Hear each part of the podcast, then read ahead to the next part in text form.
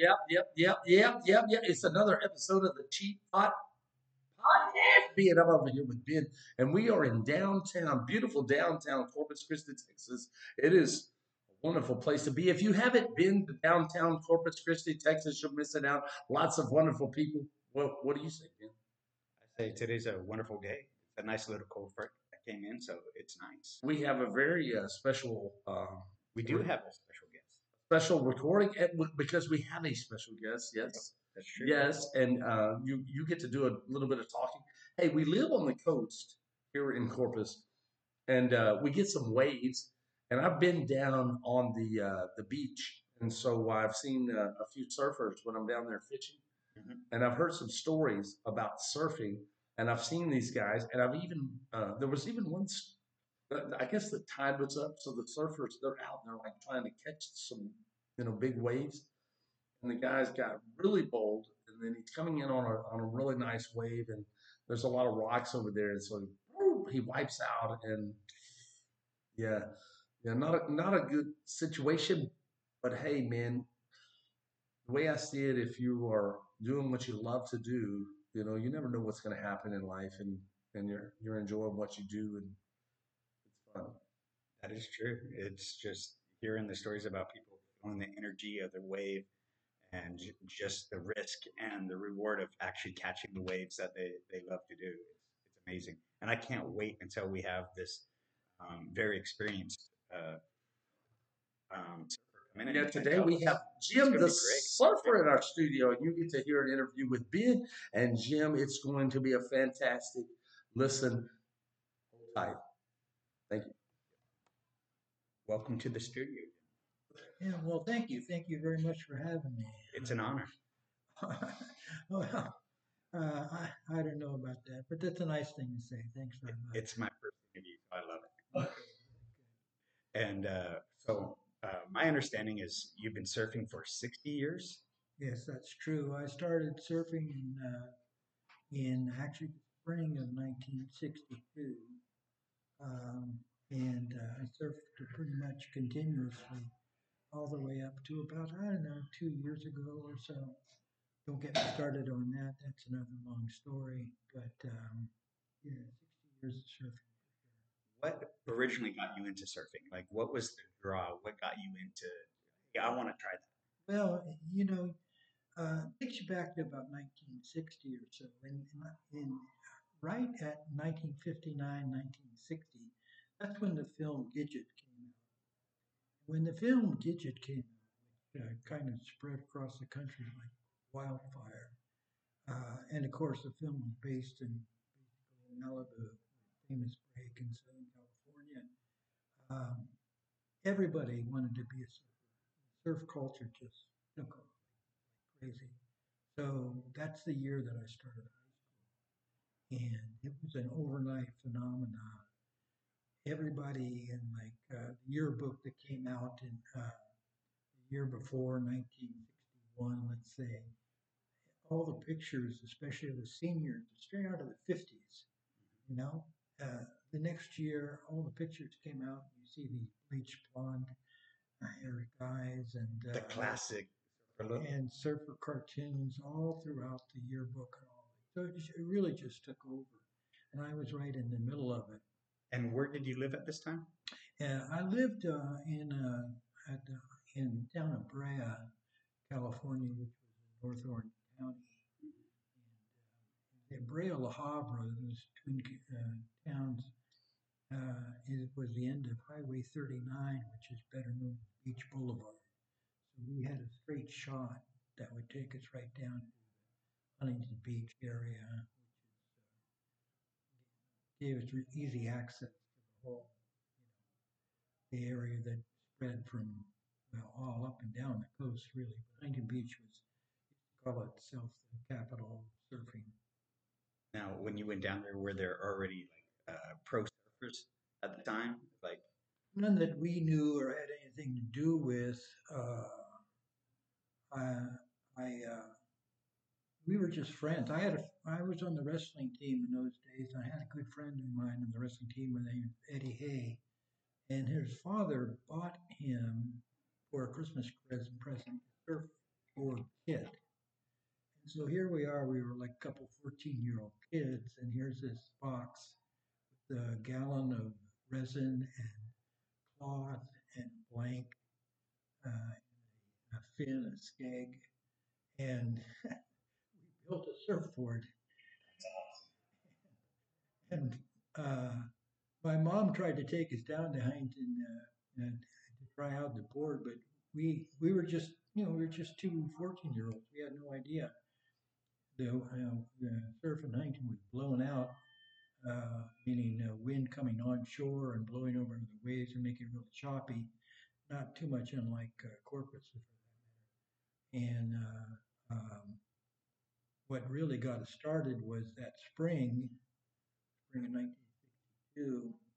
My dad took us to Eddie and I and the family down to a, a, a camping spot a little bit south of there called Doheny. We had no idea, but Doheny was a was a very well known surf spot. In fact, it's mentioned, it's referenced a lot of the uh, surf music of the time. Uh, if you listen carefully to the song, they talk about Doheny quite a bit. Well, Doheny was a perfect beginner spot. So for three or four days, we camped there, and Eddie and I just alternated. He would go out surf for an hour or two until he was exhausted. He would come in, and I would go out for an hour or two until I was exhausted. And that's how we spent like three days. And by the end of those three days, we, we you know, we knew how to surf basically. Self-taught. Mm, Build your own board. Self-taught. Had no friends who were kit. surfers. Yeah, we had.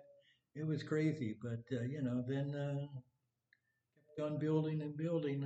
I, I bought my own board, uh, and uh, in those days, I used to actually, uh, like my dad was a mailman. He'd leave early in the morning, and I would get him to carry him down to Beach Boulevard, uh, and uh, like at six o'clock in the morning, and I would be there with a surfboard uh, and hitchhike down to the beach, uh, which uh, was a little bit of a challenge. And then I would like basically work my way down from uh, from Huntington, hitchhike and surf, and all the way down to uh, to Doheny, find some nice family that uh, would let me lay out in a blanket in their camping area and surf all day Saturday, surf all day Sunday, and then hitch a ride back to uh, uh, to Brea La Habra and home. Uh, and then, of course, you'd always in those days we would we had guys like I had a friend by the name of Tipton who had a like a '49 Ford Woody, and uh, he would uh, he would come by and pick up like four or five guys. We would all contribute what was essentially lunch money, 35 cents. And that was enough money for him to pay for gas to get down to the beach and back. We piled like six guys and six boards in this woody and go down to Huntington, uh, usually the cliff the area just north of Huntington Beach. And uh, that's, you know, that's how we did it little by little. Nice. And now, did you end up like all year long, or is this something that like, or for how many years? No, like, I surfed all year long, and uh, of course, in the the water in California uh, uh, in those days was actually quite cold. Uh, it picked up, uh, uh, believe it or not, uh, it's it's quite a bit warmer now than it was when I, surfed in those days. But uh, yeah, you know, we uh, kept it up. It was, it was Sunday morning, every Sunday morning, uh, after I married. That was that was my surf day, and uh, I had a a uh, Volkswagen Westfalia camper, uh, and uh, throw the board in the back. And sometimes during the summer, also in the middle of the week after work, I would uh, pop on down to San Clemente area mostly, which is where I like to surf. My my, my main surf spot was an called Uppers, Upper Trestles. Wonderful, beautiful surf, and uh, it was quite a quite a time. I mean, it's not like uh, it's a little hard to explain. When I surfed at Doheny in those days, the water was so absolutely crystal clear that you could catch a small wave and stand up and you could not see the wave. It was that transparent, that clean. Uh, you, you're riding, and, it's like you're riding on air. And you sit on your board outside and look, waiting for a wave, and you look down six feet below you, and you could see everything on the bottom. Must have It was oh, it was so beautiful. Of course, it's not like that now. Mhm. Now you surf Doheny, you can't see your ankles, you can't see your feet, um, because of you know.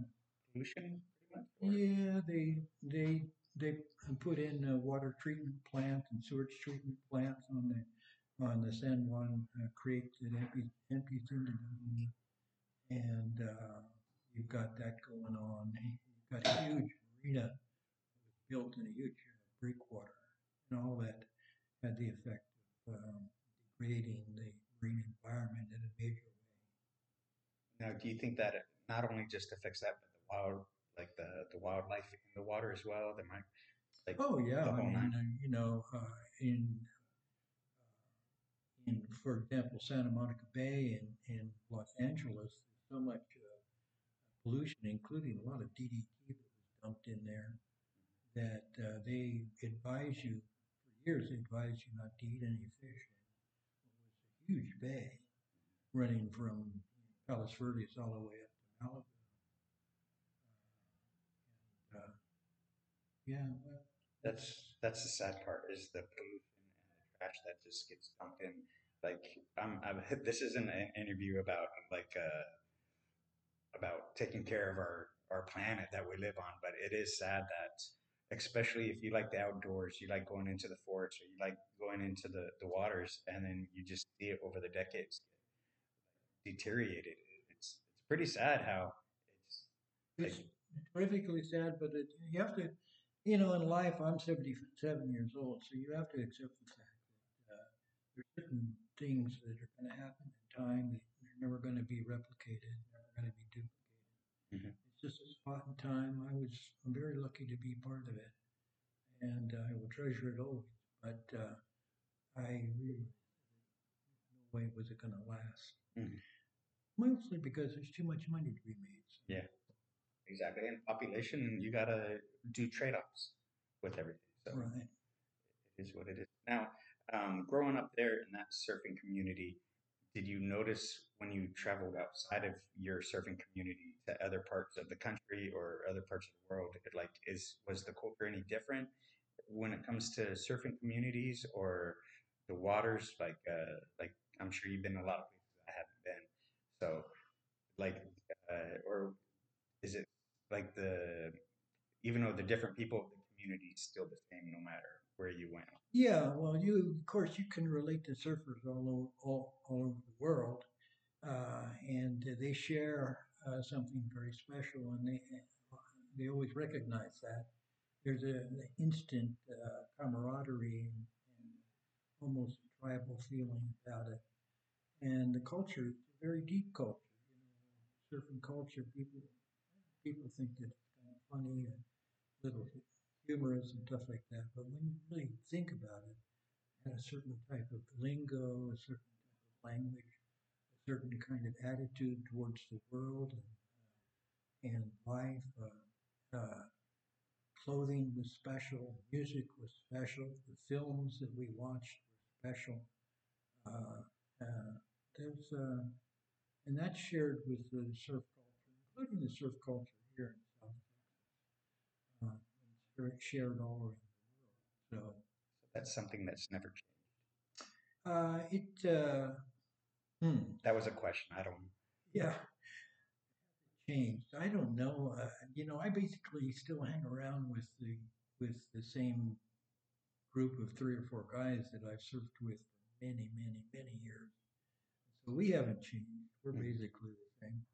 Uh, as far as the rest, I don't think it's changed that much. It's still pretty much uh, what you might call an uh, aloha spirit, really. Um, there's uh, I'd mentioned before the, this interview that um, you know I, have surfed. I, I lived the last 16 years in Costa Rica, in a little beach town called Tamarindo, which has very good surf, very good surf breaks, and we have a local celebrity there, Robert August, who was one of the two featured surfers in the surf film Endless Summer and Endless Summer 2. He built a home and he still lives in Tamarindo, Costa Rica. But uh, Robert August uh, uh, also has his own surfboard manufacturing business, and he shapes and many thousands of surfboards and sells them all around the world. Well, uh, and partially to promote his product, he actually came to Corpus, and uh, he spent some time here promoting surfing and surf culture in Corpus Christi, uh, and uh, that's part of his uh, of his background. So it's And you mentioned it was uh, there's some stuff over here at the surfing museum. I believe I, you know I've been in the Surfing Museum several times, and I I'm, not I know that there's references to Okay. Robert August's visit, Mhm. and uh, and I'm not sure. I, I talked to them in the Surf Museum about that because uh, I didn't see. I expected to see some pictures of Robert August and and a little bit of something about his uh, promotional activity here in Corpus Christi. It's really the terrific tie-in to world surf, surf culture. Those films, Endless Summer and Endless Summer 2, uh, extremely famous worldwide uh, films, and certainly the most famous surf films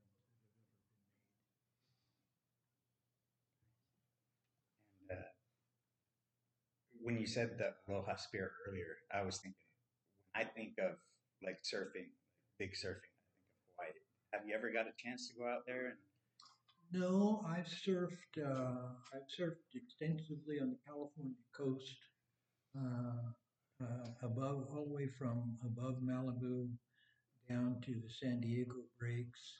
I have surfed uh, Mexico, Baja, numerous times, quite a bit.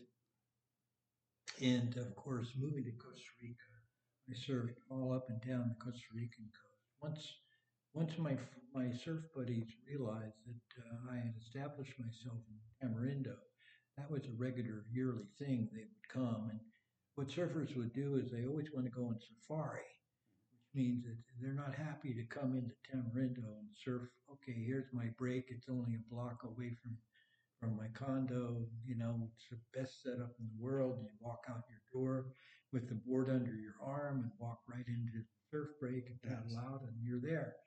Well, no, they want to go places. So they got, they got a long list of all these these breaks like Playa Hermosa, and some of these are very serious surf breaks very serious surf breaks. So, yeah, we uh, uh, we consequently became quite familiar with uh, with breaks all up and down the Pacific coast of Costa Rica, including some breaks. Like I used to surf regular regularly a place below Punta Arenas, uh, which I named uh, uh, Secret Point, and I could do that because nobody had ever named the place before. I would go there and surf it all by myself. There'd be nobody around, uh, and I could get into trouble doing that, by the way. And uh, not on any of the surf maps. Mhm. not on any, any of the surf guides. So there are lots of places like that in Costa Rica where you, you can have your own little point break all to yourself. And Now is that a pro and a con? Because oh, it's it's definitely a pro. It's big pro as long as you don't get into some kind of trouble. And you can get into trouble. I've uh, I've surfed big days there, Punta Punta Secreta, and I had no idea how I was going to get back to shore. Can you tell me a little bit about that? Like, what was the scary? Like, it did it just take you out to sea? Or- Well, what happens is that you you got a wave that fortunately you hopefully you're experienced enough and you you understand this wave and how it breaks, and so consequently you uh, you realize that on a big day like this you're being swept to the north and you don't want to go there because once you get past about maybe two or hundred yards of sandy beach, now you've got a series of very rocky points and you don't want to uh, have to try and come in through that kind of. Uh, and so you you you inch yourself forward, trying to catch just the wave that's going to take you all the way into that sandy beach. You can pick up your board and skate, skedaddle home without. Uh, there's nobody around to help you if, Right. if anything happens. So at this point, you need to be like really good, and you have to know your stuff. it helps to be experienced, especially in that particular spot. Yeah, and that's just a random example. I, I had a, I had one of my friends. We went and uh, surfed uh, another spot um, around uh, Playa Langosta on a very decent day and a fairly big day. And I explained to this friend, Keith, uh, look, uh, don't get caught inside. Getting caught inside means you're caught inside of where the wave breaks. It's all rock. So uh, whatever you do, when you ride a wave, you go as far as you possibly can to the right, so that either you can circle around and catch another wave, or you're close enough to where you can paddle in on a sandy beach. He got caught inside, and I'll never forget the look on his face when he finally uh, struggled struggled his way back up on the beach and came walking over to me. He looked like just been through a ringer. It was really something. He's a very good, very experienced surfer. But it can happen. It can happen on any day, at any time. But uh, Costa Rica, especially, well, I've had I've had big days in trestles uh, too, uh, where I, uh, my leash broke on a big wave. So I had to swim in, right? Mhm. trestles breaks pretty far out. But I've been through it before. I have a, a side stroke that I used where I have, know I have to go on a long distance without wearing out. And I, I, I kept on working my way in, working my way in, side stroke, side stroke. And I finally got to the point where water was like up to my, below my knees. I couldn't stand up. I had no idea, but I was that exhausted Oh wow. that I, I couldn't stand up. I struggled. I tried to reach my feet. Yeah. It's, it's those are the kinds of things that happen, you know, in a in a life. That's what you do. Because of the adrenaline kept you going, and then once You just don't just have any idea. You're you're you're. Uh, I mean, one of the things of dealing with the ocean is that you have to have respect because you know the ocean is going to capable of throwing something at you that you can't handle. Mhm.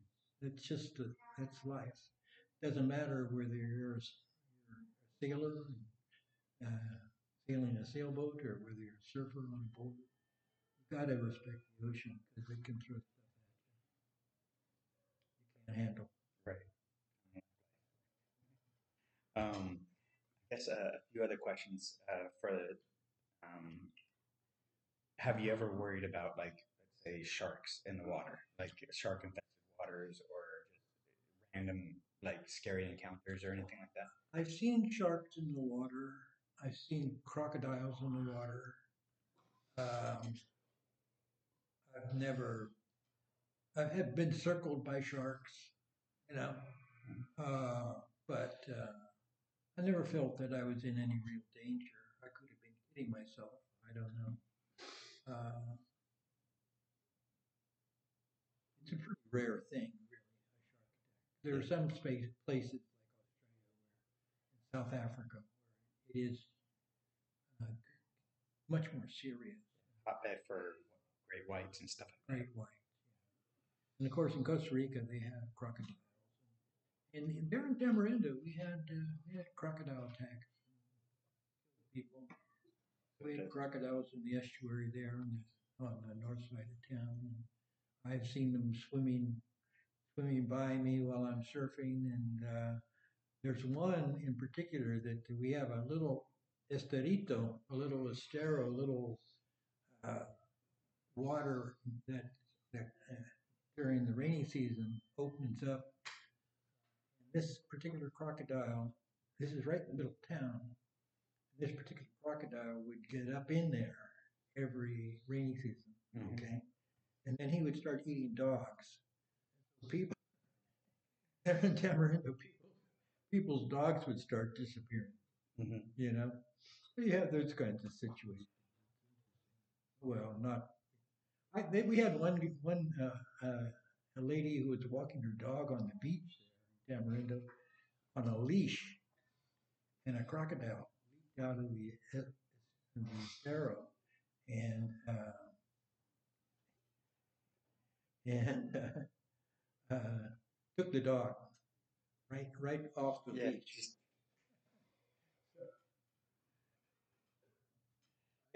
I had, another friend of mine down there in an area called Esterillos. They moved into a hotel called La Felicidad, and they came down to operate the hotel. A husband and wife uh, team. They brought their brought their two uh, dogs with them when they came down. Well, that area there, Esterillos, uh, infested with crocodiles. So the dogs come leaping out of the out of the uh, car and start barking and yapping and running up and down the beach. no. They were gone in like 10 minutes, they were gone. Yeah. Both dogs gone. It's like they're advertising. Come eat me. So, anyway, Uh, I had another question. So, um, with the surfing community, obviously you have like uh, younger kids or even uh, teenagers come up and they they see like people surfing. Uh, what is the culture there like for people that wanted to get into surfing? Is it something that you they just have to get aboard and try it themselves, or is it something that they'll go ask somebody who is experienced surfing and ask them for tips or teach them? it helps a, it helps a great deal if, if you if someone can, can give you pointers and go out in the water with you. Mhm. I did that a lot in Tamarindo. Uh, I had of course, people always coming down. People would come up to me and say, I, I hear you're a surfer. I wonder if you could give me some lessons. And I used to do that all the time. And uh, it's a great help. But it's not, I mean, if you're, if you're 15 years old or 14 years old, just go for it. You know, Yeah. you, you get dumped, and you, little by little you learn. But uh, a lot of times I would be teaching uh, men and women who are in their 30s or even 40s, That just always wanted to try it, but and always never. wanted to try it. And, and so I don't know, you know, they would have a much rougher time. When you're a, a, a mid teenager, that kind of stuff resilient really easy and very resilient. So yeah.